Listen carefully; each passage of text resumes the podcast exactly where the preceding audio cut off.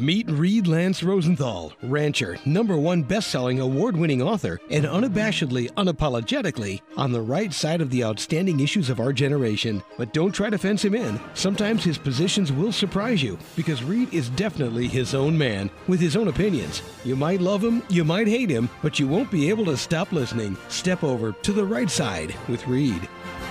Howdy, listeners from coast to coast, the Gulf to Canada, and around the globe. This is Reid Lance Rosenthal on the Right Side Radio. Oh boy, we got lots to cover today, and there's so much going on. It's just insane. Fire hose of news out there. If you recall, we are in our second part of our series on personal financial preparedness. Last week I went over the precious metals very generally, made a recommendation as to who you might talk to, Harvard Gold. I think they're a terrific outfit, and they will lead you through the process, tell you anything you want to know. They'll spend far more time with you than any other outfit that I've seen out there, and I don't think they'll lead you astray. harvard gold dot com. By the way, the banners are on the website, and I'm proud to have them as a sponsor, and I think they'll do you a good job. But this week, we're going to go over Bitcoin, which is a very interesting, pretty recent phenomena. I mean, Bitcoin did not exist until two thousand nine. But we'll get into all that, and I'll tell you about some of the pros and some of the cons. And I don't pretend to be an expert in it, but I'll get you started. We're going to have articles on the website on it, and you can do all the research your little heart desires, decide if it's for you or not for you, or in a big way or a little way or no way at all. On the right side radio dot com if you want to read those articles. And this is the second in our three-part series on the history of Israel and the history of Palestine, and, as you'll see next week, the history of other nations' interference and dark influence into the Palestinian and Israeli histories. Because, you know, everybody has an axe to grind, and everybody has a hidden motive. But this week, last week we went over Palestine, kind of the history of that area from the Palestinian point of view. This week, as I promised, we're going to be going over it from the Israeli point of view. Same history, but from different perspectives, which is really what both creates the fray and creates the twine in regions, how people perceive events. And of course, then I'll tell you the rest of the story. But first, let's start off with our founder's quote, and this week's quote is from Sam Adams, a guy that people really aren't familiar with, so as a little side junket here in history, Sam Adams was a distant cousin of John Adams, whom we've often quoted. He was a firebrand. He was really one of the spearhead leaders in the fight for liberty in the Revolution.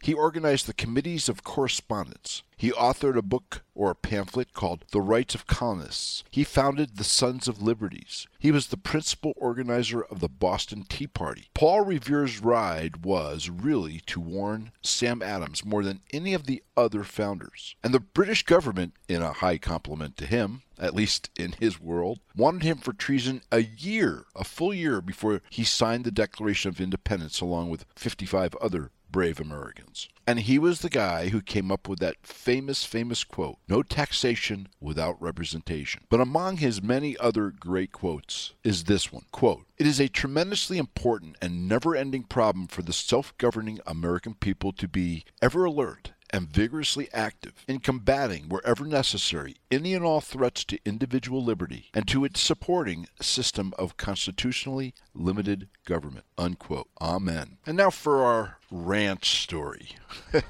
This is actually kind of a A fun little story. You know, I'm putting a wood stove in one of the rooms of the ranch house. And to get this wood stove installed uh, requires a kind of a fire backstop. You got to put up a quarter inch type of material called Wonder Board. People call it different things. And then on top of that, whatever your kind of finish is going to be, your finish to the room, tile, and in this case, tile and tin, which kind of matches the fireplace in that room. And although we could certainly get the job done, running that flue pipe from this wood stove, which by the way gets up to more than a thousand degrees when it's really rocky and rolling, up through a wooden ceiling near exposed beams and out the exterior metal skin of the roof is kind of a tricky process. You don't want to leak, for sure. You don't want to destroy the integrity of the metal roof. And the metal roof, unfortunately, this is the only room we have a metal roof. Everything else is a asphalt shingle. And you certainly don't want to get in a position of a fire starting. And red hot metal near wood is a recipe for a fire if it's not done right. And you do all sorts of things. You have double-walled pipe that comes out of the stove, and then that graduates to triple-walled pipe as it comes near the ceiling and goes through the ceiling, which is highly insulated and greatly reduces the heat transmission from the metal. So I started, and this was several months ago, I started looking for an outfit that could install the flue pipe. We're perfectly capable of doing the rest ourselves, but that particular thing, I wanted somebody who really knew what they're doing, who's done hundreds upon hundreds of them, and I did not want to take the responsibility of burning the ranch house down because I wanted to save a couple shekels here and there. And you know, it was kind of funny, but out here in Wyoming, you would think that there'd be, well, at least a couple of outfits that installed wood stoves. But really, within about a hundred-mile radius, there was only one. And we're all lined up now with them after a number of attempts and a number of texted pictures of the installation area and the materials and et cetera, et cetera. But it took a full three or four months to get them scheduled and to get them comfortable with saying okay to the job, because they are also a wood stove outlet, and the wood stove that we're installing was not obtained through them. Anyway, I think everything is going to work like a charm. It's going to look great, and more importantly, it's going to work great. Have I mentioned I'm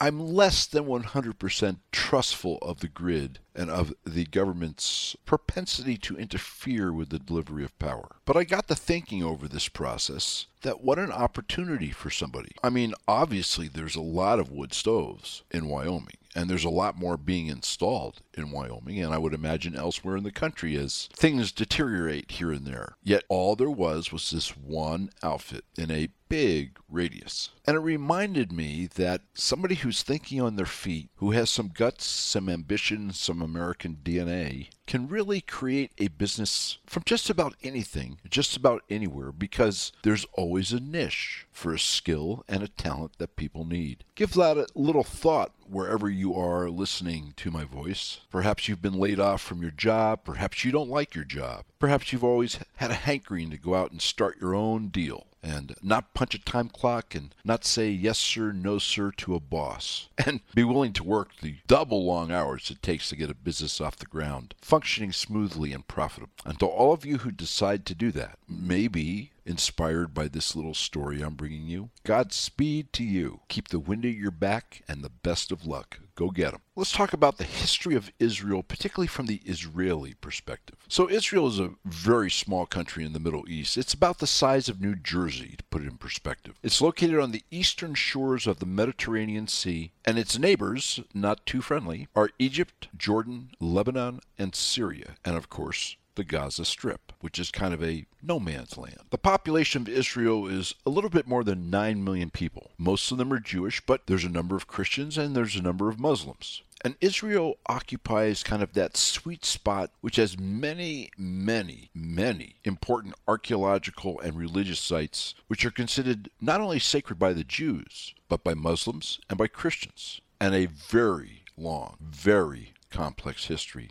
with continuing patterns of peace and deadly conflict. Most of what scholars know about Israel's ancient history comes from the Hebrew Bible, the Torah. According to the text, Israel's origins can kind of be traced back to Abraham, who is considered to be the father of both Judaism, through his son Isaac, and Islam, but you didn't know that, through his son Ishmael. Abraham's descendants were thought to be enslaved by the Egyptians for many hundreds of years before finally getting free. You remember the story of Moses leading them to the Promised Land and settling in Canaan, which is approximately the region of modern-day Israel. King David of the Hebrews ruled the region from about one thousand B C for a number of years, and then his son, who became King Solomon, is credited with building the first holy temple in ancient Jerusalem, which is a powder keg and a sore point amongst all three religions today. In about nine thirty-one B C, the area was divided into two kingdoms, Israel to the north and Judah to the south. Around seven twenty-two B C, the Assyrians invaded and destroyed the northern kingdom of Israel. And in five sixty-eight B C, the Babylonians conquered Jerusalem and destroyed the first temple, which was quickly rebuilt by the Jews in about five sixteen B C.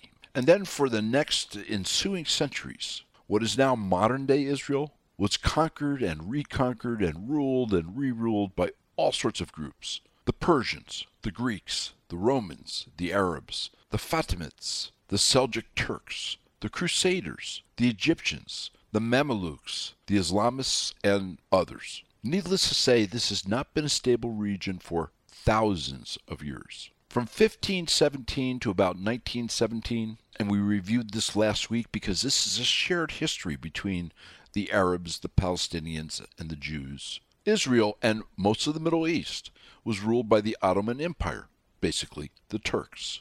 But World War One changed all that. And as I recounted to you last week, from the Palestinian perspective, the British Foreign Secretary Arthur James Balfour submitted a letter of intent, this is toward the end of World War One, which supported the establishment of a Jewish homeland in Palestine. The Allies won the war in nineteen eighteen. The four hundred year old Ottoman Empire was gone, toast, and Great Britain took over what became known as the Palestine area, which is modern-day Israel, Palestine, and Jordan. The Balfour Declaration and Britain's rule over this area was approved by the League of Nations in nineteen twenty-two, and as I recounted to you last week, for many reasons, the Arabs vehemently opposed the Balfour Declaration, and they were concerned, even back then, that a Jewish homeland would mean the subjugation of Arab Palestinians. Israel became an independent state in nineteen forty-seven, as Britain beat a hasty retreat from what was beginning to be a seething hotbed of coming war in that area. Britain's assets were depleted by World War Two. They had no stomach and no treasury to continue perpetuating the empire on which the sun never set. The city of Jerusalem is considered sacred by all three major religions. It contains the Temple Mount, which includes the holy sites at Aqsa Mosque, the Western Wall, the Dome of the Rock, the Wailing Wall, and more. And of course, in addition to the religious conflict over who controls access to these sites and who controls that city and who can proudly proclaim it as its capital, there was the continuing enmity between these groups and others over land, right? As I told you last week, under all lies the land. In the end, folks, if you really boil it down, all wars are economic, and the central pin of those economic struggles is land and the resources, both on and under the land. So even back then, at the very formation of Israel, there was all sorts of rancor and violent animosity between the groups over the Gaza Strip, you're familiar with that particularly lately, the Golan Heights, which is kind of a rocky high plateau between Syria and modern-day Israel, and the West Bank, which is a pretty decent chunk of ground for that part of the world that divides modern-day Israel and Jordan. As I told you last week, in the late nineteenth and early twentieth century, an organized religious and really political movement known as Zionism emerged amongst certain Jews, the more radical of the Jewish sect, and the Arabs hated it. The Arabs regarded Zionism as the arch-enemy of their quest for a Palestinian home state, and their wish to control the resources, the land, and the farming of the area. And they were particularly upset, it's a good thing they don't live in the southern border states right now, about immigration, Jewish immigration. Between eighteen eighty-two and nineteen oh three, about thirty-five thousand Jews relocated or were relocated to Palestine. A lot of this was financed by the Rockefeller family. How interesting. Another forty thousand settled in the area between nineteen oh four and nineteen fourteen, the beginnings of World War One. And then, of course, the growing fears of persecution, in fact, of flat-out death in Europe, began to rise and culminated with the rise of Adolf Hitler and the Holocaust. And it was about that time that the Zionist movement, which up to then had been about getting more and more Jews into the Palestinian area, getting more and more land under control, more and more resources, building up an industrial and economic base, the Zionists began to focus on the creation of an independent Jewish state. There's a terrific novel about this, historical fiction novel by one of my very favorite authors, Leon Uris. It's called Exodus. You've probably heard of it. There was a movie made too. Paul Newman starred in it. And the movie is terrific, but the book is phenomenal. If you want to really get a feel for what it was like there at that time, and for the Jews immigrating to Israel at the time of the formation of the Israeli state, and have enjoyable reading the book. I mean, it's a terrific book. Get a copy of Exodus and read it. This is Reid Lance Rosenthal, and obviously I've done a pile of research on this little series of personal financial preparedness I'm bringing you. And in doing so, I looked at a bunch of precious metal dealers. There's a bunch of them out there. Some are very good, but I think one of the very best, B B B, A-plus rated, five-star rated, is Harvard Gold Group. They have a terrific private direct delivery program, your house, your business, your investment accounts. They can help you set up your investment accounts to hold these metals. I negotiated, by the way, a two hundred fifty dollars discount on your first order through them, which I think is kind of cool. And they have a lowest price guarantee, whether it's gold or silver, and they will be happy to talk to you about that and how it works. So call them, eight four four, nine seven seven, G O L D, or go to their website, harvard gold group dot com, and use the code R E I D, REID, that's me, to get your two hundred fifty dollars discount and some other goodies. Are you a fan of the eighteen eighty-three miniseries? Then you will love its partial inspiration, Threads West, an American Saga, the number one national Amazon and Barnes and Noble best-selling multi-generational epic saga of the American story in the West, recipient of a whopping thirty-seven national awards, including Best Historical Fiction, Best Multicultural Fiction, Best Fiction Series, Best Romance, and Best Western. You will recognize the characters that live in these pages. They are you. They are us. This is not only their story, it is our story.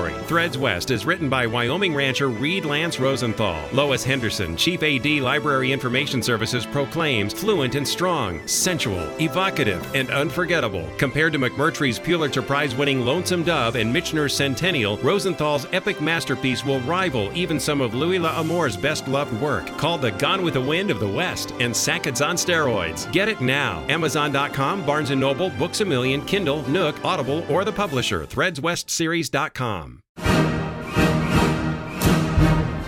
Obviously, as the Zionist movement kind of gathered strength and traction, particularly with the formation of the Jewish state, Arabs in Palestine got more and more pissed off. And an Arab nationalist movement developed, which kind of combined the most rancorous political divides along with the most emotional religious divides. I mean, it's a very, very, very poisonous cocktail. The United Nations approved a plan to partition Palestine into a Jewish and Arab state in nineteen forty-seven. The Arabs rejected it. And in May nineteen forty-eight, when Israel officially declared itself an independent state under the leadership of David Ben-Gurion, literally within days, five Arab nations, Egypt, Jordan, Iraq, Syria, and Lebanon, invaded the region in what was known as the nineteen forty-eight Arab-Israeli War. And remember, Israel at that time, really the Jewish immigrants were outnumbered by the indigenous Arab population. So it was not only an external war, but a civil war within the boundaries of what is now Israel.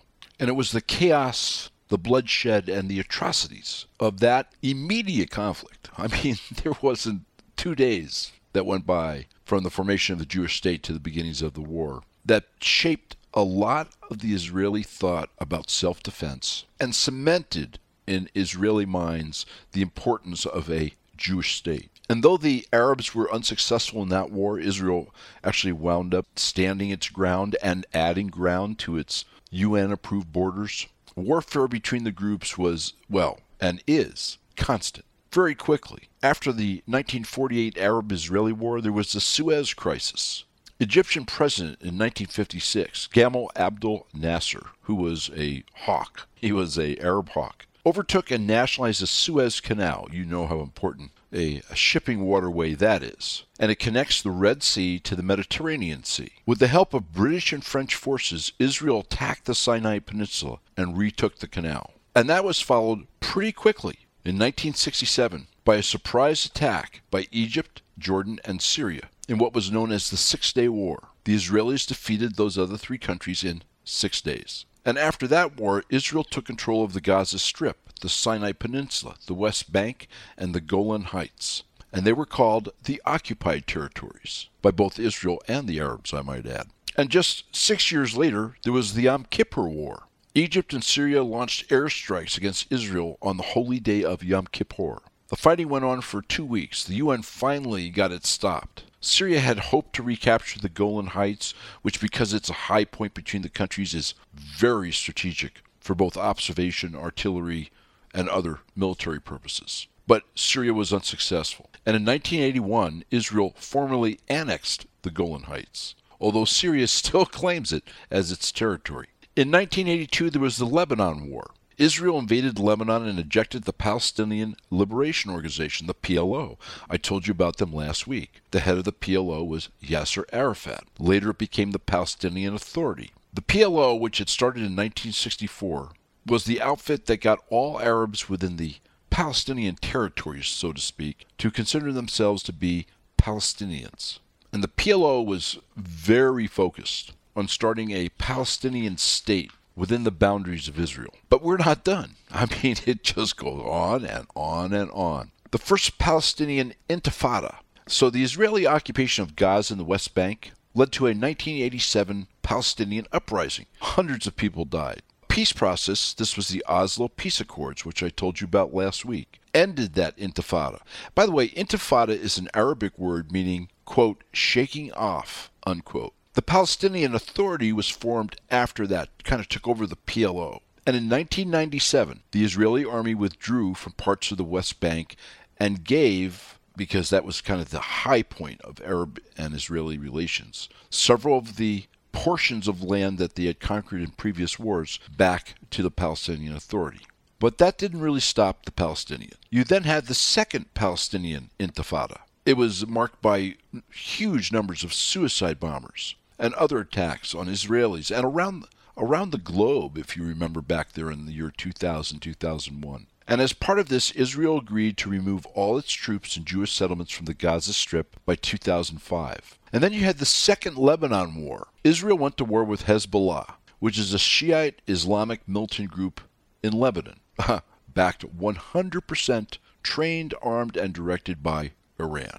And the Second Le- Lebanon War blew up in two thousand six. Again, a U N-negotiated ceasefire ended the battles a couple months after it started. And over the last decade, we've had the Hamas wars. Once again, an Iranian proxy armed, trained, and funded by Iran, although originally started, as I told you last week in the rest of the story, by the Muslim Brotherhood, who we have ensconced like a cancer right here in the United States. Hamas, by the way, is a Sunni Islamist militant group.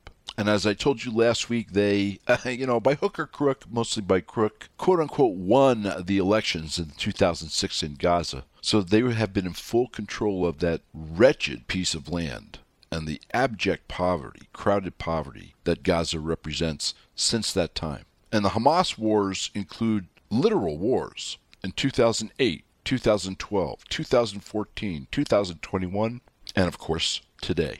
Israel and America do not recognize Palestine as a state. However, as I told you last week, one hundred thirty-five United Nations members do. And along the way, the Israelites have become toughened and hardened and dead set in defending the borders and not undermining the security of the only Jewish state on the face of the planet. The Mossad, the Secret Service, if you will, the C I A counterpart in Israel, is known and feared to be one of the most formidable agencies of its type. And over the course of the years, and in between all these ongoing wars on the ground over there in the Mideast itself, the Mossad has been active around the world. They've spied on the United States, even. They have masterminded and accomplished assassinations of enemy leaders in a number of countries around the world. They were involved in, although the Israeli army, the Israeli Defense Force, the I D F, actually carried out the raids in all sorts of incredibly daring hostage rescues and seemingly impossible special operations and military undertakings throughout the years across the planet. Remember the raid on Entebbe, right? That Israeli plane was hijacked and flown into Entebbe in Africa. And remember the mission that freed those hostages. Every single hostage was freed. The defenders of the Entebbe airport were, you know, they were just, well, why don't we just, they had a really bad night. And the Israelis only lost one soldier, who happened to be, by the way, kind of the rest of the story, the brother of the current Prime Minister of Israel, Netanyahu. And there's been hopeful peace deals.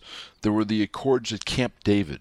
Unfortunately, the Egyptian prime minister was assassinated thereafter, as was the Israeli prime minister. And more recently, there were the Abraham Accords. Trump basically said that the United States was going to recognize Jerusalem rather than Tel Aviv as the capital of Israel, which, of course, further enraged the Arabs. And he and his envoy, really, Jared Kushner, got the Abraham Accords signed.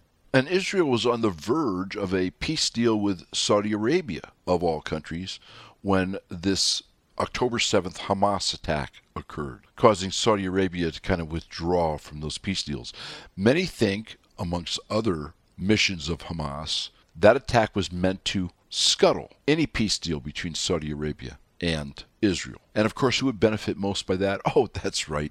Saudi Arabia's longtime enemy, now pretending to be its friend, Iran.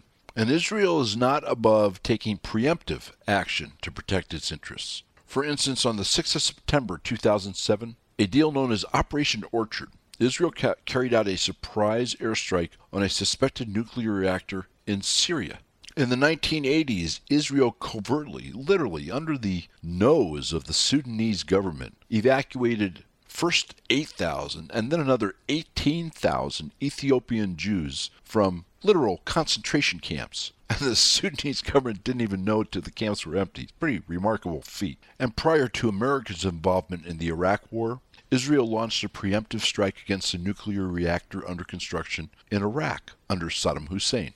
And the rest of the story, folks, is, and we're going to get into this next week, which is what foreign influences, America, Europe, Russia, to a lesser extent, although coming on strong, China, Turkey, and other countries, including Iran, have done to destabilize for their own benefit and their own ideological and political and wealth-driven motives, power-driven motives, what they've done to use both the Israelis and the Palestinian Arabs as pawns. You know, just as in the United States, the government is adept at setting Americans against one another by religion, by class, by color, by income level, by education, by gender. I can go on down the list. Divide and conquer. So too has have Israel and the Palestinians together been played by numerous nations around the planet since Israel's formation in nineteen forty-eight. And I have a solution. If one really wants to see peace and prosperity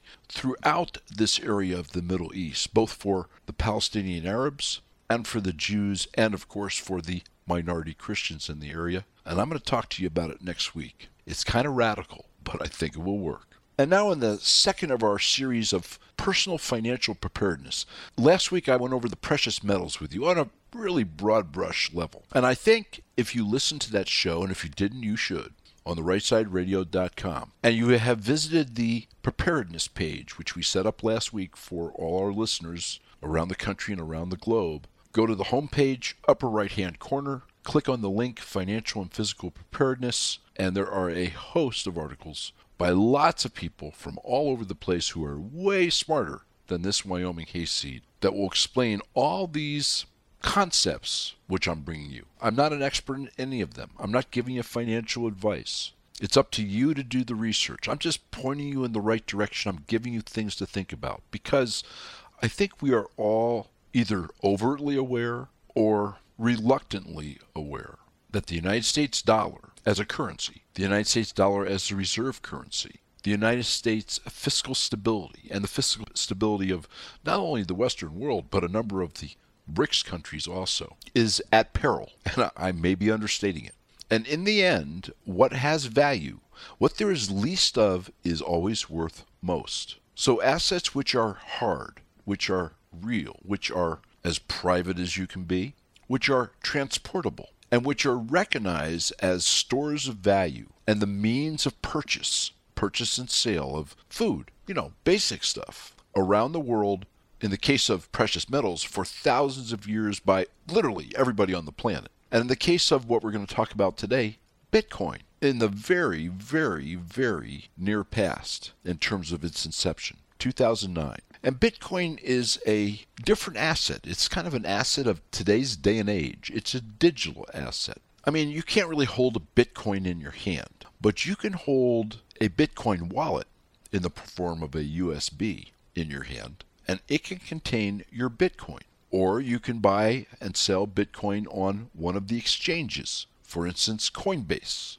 And having looked at several of them in researching this little piece that I'm bringing you, Coinbase seems to me, I'm a dinosaur, so if it seems to me to be easier, it probably is. It seems to me to be the easiest platform to navigate and to quickly learn and to understand and to be able to use with some proficiency if this is the direction that you want to go. There's advantages and disadvantages to Bitcoin. And by the way, Bitcoin is a cryptocurrency, and there are hundreds of cryptocurrencies. And I don't even know what all the different names of all of them are. And I have no idea what they're talking about when they go share dollars and this and that and that. I am talking only about Bitcoin. It is the oldest. It is, even though it's very volatile, the most stable. It is the most widely recognized. It is the most widely traded. It has the deepest market. It has the highest capitalization rate. And it is one of the few assets on the planet of any type that has a limited quantity. There can never be more than twenty-one million Bitcoin. Oh, but you're wondering, so there's twenty-one million Bitcoin and there's eight billion on the planet Earth, eight billion people.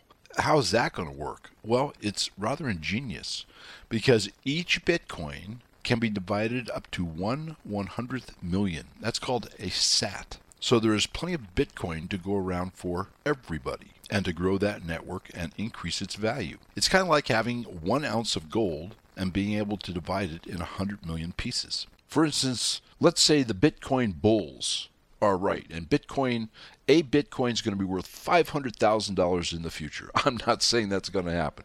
This is what the Bitcoin bulls say.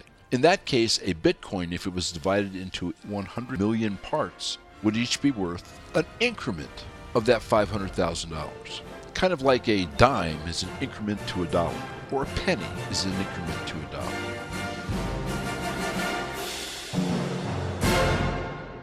This is Reid Lance Rosenthal, and obviously I've done a pile of research on this little series of personal financial preparedness I'm bringing you. And in doing so, I looked at a bunch of precious metal dealers. There's a bunch of them out there. Some are very good, but I think one of the very best, B B B, A-plus rated, five-star rated, is Harvard Gold Group. They have a terrific private direct delivery program, your house, your business, your investment accounts. They can help you set up your investment accounts to hold these metals. I negotiated, by the way, a two hundred fifty dollars discount on your first order through them, which I think is kind of cool. And they have a lowest price guarantee, whether it's gold or silver, and they will be happy to talk to you about that and how it works. So call them, eight four four, nine seven seven, G O L D, or go to their website, harvard gold group dot com, and use the code R E I D, READ, that's me, to get your two hundred fifty dollars discount and some other goodies. Hey listeners, this is Reid Lance Rosenthal, your host of On the Right Side Radio, and I have a message for you. Do you own a business? Sell a product? Provide a service? Have a message you want to get out? Do you believe in freedom, the Constitution, and America? Here's your opportunity to reach sixty-nine million sets of ears in scores of markets around the country, including five of the top ten and fifteen of the top fifty markets in the United States of America. Very affordable, very flexible, thirty and sixty second packages available. Give your business a boost and help America get the truth. Call Francis at Media Airtime at six oh two, three hundred, eighty-two fifty, six oh two, three hundred, eighty-two fifty, or write Francis at media airtime dot com. That's F R A N C I S at media airtime dot com. Thank you. Bitcoin is decentralized. There's no what they call counterparty risk. There's no third person involved in all your transactions. You know, once you own a precious metal, if you decide to do that kind of thing, then you own it. And assuming you have possession of it, the counterparty risk is gone. It's strictly up to you as to where you hold it, how you hold it, what you do with it, et cetera. The same is true with Bitcoin. There is no counterparty. Any other asset, including the assets I'm going to talk about over the coming weeks in this series. Next week, land. After that, residential real estate. And then after that, some other things I'm going to bring your way to think about. Has counterparty risk. Land is taxed by the government. It's financed by the bank. Stocks. I'm not a fan of stocks. Never have been. But if you happen to like stocks, think about there's at least thirteen different intermediaries between you and selling or buying a stock.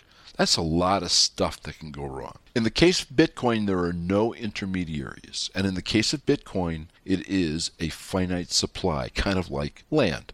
Although, obviously, you can't hunt fish, raise cows, or play tennis on it. So first of all, let me give you some really quick history of it. It developed in two thousand nine. It was designed and developed by this mysterious character by the name of Satoshi Nakamoto. Believe it or not, anybody in the world can run the software. And many thousands of people have contributed to its development since it got launched. You've all heard the stories of the Bitcoin millionaires. You know, the guys that went out and bought a thousand Bitcoins for ten cents a Bitcoin when it first came out, and then sold at various points away or at the top of the Bitcoin market, which was, oh, a number of years ago, at sixty-six thousand dollars and change. Bitcoin right now has been steadily advancing, by the way. It got down to sixteen thousand dollars. Dollars per Bitcoin, oh, toward the beginning of this year, and it's now up to, as I'm doing this show, about forty-one thousand, give or take. It's highly volatile. Owning Bitcoin is not for the weak of heart. It is the kind of asset, in my hayseed opinion, where you want to take some money, and if you lose it, you lose it. After tax, you've lost half of it. Or it goes to the moon and you look brilliant. Now, in Bitcoin's defense, there are many and more and more people thinking that it's actually going to be a form of alternative currency, a currency which is outside the control of the government, a currency which is as private as a currency can be and which is transportable as any asset on the planet. But you know, it has its drawbacks too. I mean, everything is kind of powered by electricity. If the electricity goes down, uh, Bitcoin goes down because the Bitcoin servers and the Bitcoin miners, the guys who quote unquote digitally create Bitcoin, go down. Bitcoin is legal in most countries on the planet. And even in those which have outlawed it or tried to, it's impossible, they have found, to control. It is too widely dispersed. It's really a child of the internet which is beyond the control, or at least the complete control, of any government. It is one of the few assets of value that is virtually impossible to steal unless you give your Bitcoin to somebody. And the Bitcoin network, because of how it works, the blockchain technology, which is you can never go back and change the history of the blockchain that is Bitcoin. You can only add to it. And that's why it's called, amongst other reasons, a decentralized asset. And there are people who are using Bitcoin like money. There's people who are using Bitcoin as a store of value. Bitcoin is very popular in a number of the less developed areas of the world where you have really totalitarian, corrupt governments. And it's very popular with libertarian type minds. It's kind of interesting that Bitcoin has grown from nothing in two thousand nine, which, by the way, folks, I mean, that's like fourteen years ago. I mean, it's a blink of an eye in history. Now, there's more than one hundred million people who now actively participate in Bitcoin and who use Bitcoin for one of those things, store of value, means of commerce, you name it. And it's growing rather rapidly. There's now even talk of E T Fs coming out where you can trade shares of stock, which will be backed by Bitcoin. BlackRock, oh, our friend BlackRock. BlackRock is trying to bring out an E T F. Larry Fink, by the way, the chairman of BlackRock, globalist that he is, said five years ago that Bitcoin was, you know, dog doo-doo, that it was nonsense, that, you know, who could even think of it? Larry Fink is now the one who's trying to put together the E T F for his company, BlackRock, to trade Bitcoin. And more than anything, if you like this concept, this uh, digital asset concept, this little factoid, kind of the rest of the Bitcoin story, I think you'll find really interesting. So between nineteen sixty and twenty twenty-three now, the U S money supply, M two, we've talked about in other shows, has gone up twenty-one trillion dollars. That is, there's twenty-one trillion more dollars in circulation today than there was in nineteen sixty. And as we know, the more there is of something, the less each of those somethings is worth, that is, in this case, dollars. The Bitcoin money supply has gone from zero in two thousand nine to a maximum of twenty-one million Bitcoins in twenty-one forty. Now, those Bitcoins can be divided into up to the one millionth Bitcoin, the sats. But the point is here is that you can see what happens with an unlimited, untethered money supply of fiat currency as opposed to a fully tethered, absolutely limited type of quote-unquote currency. And in the end, what there is least of is worth most. I have some, I think, really good articles that help me understand it. Posted on the website for you, once again, under the preparedness page, under Rat-a-tat-tat. There's lots of links in those articles on Bitcoin, so you can do a pile of research, and there's plenty of other places to get research, too. Hopefully, I've given you something to think about. Many people think Bitcoin is going to go to the moon. I'm not telling you whether it is or not. I have no idea. But it's a very interesting concept that more and more people are getting involved in, that even though it's still volatile, it's becoming more and more stable, at least for that asset, and which seems over the past year or two to be more steadily increasing in value than it has in the past. Bitcoin was, believe it or not, the best performing asset of any asset anywhere of any type over the last ten years. And now it's time for rat-a-tat-tat. Let's see how far we can get, because I have a bunch of stuff to bring you, and it's piled up since last week and the week before, and et cetera. So I brought to your attention that there's no way this October seventh Hamas attack could have occurred without Israel or the United States or somebody knowing about it. And now there seems to be some reporting in the New York Times, of all places, that there's a forty-page document, which apparently they have a copy of, and which was reportedly obtained from Israel, which kind of lays out the game plan for October seventh and predicted many of the steps which Hamas took. Israel's kind of shrugging this off, saying that we will we'll take a look at it after the war ends and figure out what happened so it never happens again. And, you know, the United States, the National Security Council spokesman, John Kirby, oh, wow, I can barely watch him, appeared a week ago Sunday, and he was pressed by George Stephanopoulos on whether the U S had any warning of the attack or should have had any warning of the attack. And we got the same mealy-mouthed answer, which kind of leaves you scratching your head. Quote, "Our intelligence community is taking a look into that," Kirby said. But he added, "There are no indications that we, the United States intelligence community, had any knowledge that Hamas was planning or of that document beforehand, or any visibility into it," unquote. How's that for a non-denial denial? And also kind of in line with our Israeli history story tonight, Marco Rubio, Republican, Florida senator, he blasted Democrats because last Thursday, a week ago Thursday, they blocked his motion to deport terrorist sympathizers in the U S on visas. I want you to think about that. I want you to think about what the Democrats voted on.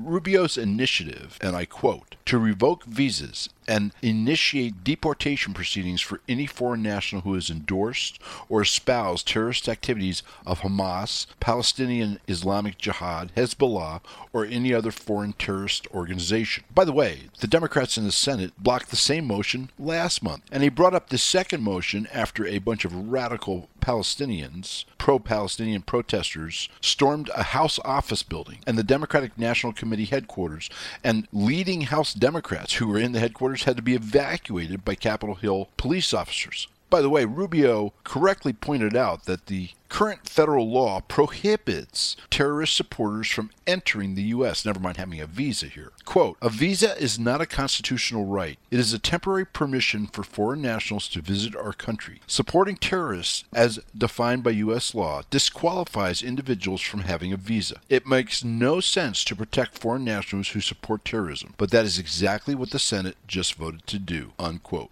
I mean, with friends like the Dems, folks, who needs enemies? And you probably know that a week ago, the House voted to send more aid to Israel. And it passed actually with bipartisan support, although not overwhelming bipartisan support in the House. But the Democrats, once again in the Senate, have killed the bill. I mean, it's really remarkable. And the Jewish community, for the most part, continues to vote Democratic. I mean, it's just beyond me. Let's talk a little bit about some economic stats, because it ties right in with our preparedness series. I mean, folks, if you think there's going to be a soft landing, if you think this stock market is going to go to the moon and beyond, and everything's going to be cool, if you think inflation has really come down, if you think everything is rosy like the lies that Obama third-term administration folks are feeding you, if you think any of that is true, well, wow. I mean, I have some desert land I'll sell you in the North Pole. How's that? Let me give you a couple of economic stats here, which somehow the government just isn't sharing with you. First of all, did you know that F H A,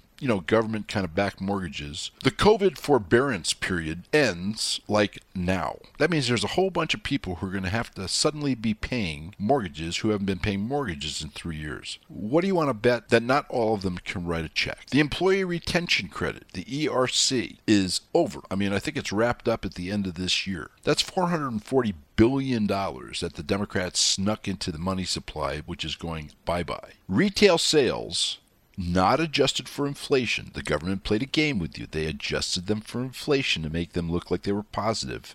Retail sales were negative, folks, for the last two months. If you don't add in inflation, which is not a retail sale, let's face it. Did you know that food prices, you know, they have inflation under control. Food prices have increased twenty-five percent on average since twenty twenty. twenty-five percent. I mean, that's a lot. Did you know corporate bankruptcies, now the fiscal year for the federal government, October twenty twenty-three has ended, are up thirty percent over the last fiscal year. Did you know that layoff announcements, you know, big outfits saying we're going to lay off five thousand people, one thousand people, ten thousand, whatever it is, here in the next sixty days because they have to, right? They're publicly traded companies. They got to dish out the bad news. Layoff announcements are up one hundred ninety-eight percent over the last six months. I mean, that's huge. Non-farm payrolls. I mean, the government tells us, I've brought you part of this, but this is more. How great the employment picture is and how all these new jobs are being created. And you know, if you've been listening to this show, that number one, the huge bulk of new jobs are part-time jobs, not full-time jobs. In fact, six hundred ninety-five thousand full-time jobs have been lost. But it's really kind of worse than that, because the index of aggregate hours worked, forget all this hoopla, has gone down for the last three months, down. You know, real input is when you work an hour and do something. You're productive. And if you add to the economy two part-time jobs paying, I'm going to take a number, twenty dollars an hour, that total nine hours on any given day, one five and one four, one turning pizzas and one dishing out coffee at the local coffee bar, whatever it happens to be. That's not the same as a full-time job paying forty bucks an hour for eight to ten hours a day. Both the quality of the jobs, the quantity of the jobs, particularly full-time jobs, and the amount the jobs are paying are steadily decreasing. And finally, never mind the government stats, which are totally manufactured, totally political. The Household Survey of Employment showed a net loss last month of three hundred forty-eight thousand jobs. Now, who do you think knows what the job market is? A household who has two people working and one just got laid off? Or the government up there doing the seasonal adjustments with a political motive? By the way, those stats I just brought you in, those last four or five thoughts, are right from the Department of Labor. That's right, the U S government. They just forgot to tell you that they had them. We're out of time. This is Reid Lance Rosenthal on the Right Side Radio. Remember, look in the mirror, repeat after me, and repeat it with conviction. I will muster. I will stand. I will not comply. I will never give in. I will never stop fighting. I will join with those in these United States and around the globe who love freedom as I do, and we will win. Oh, yes, we will. Keep the wind at your back. I'll talk to you next week.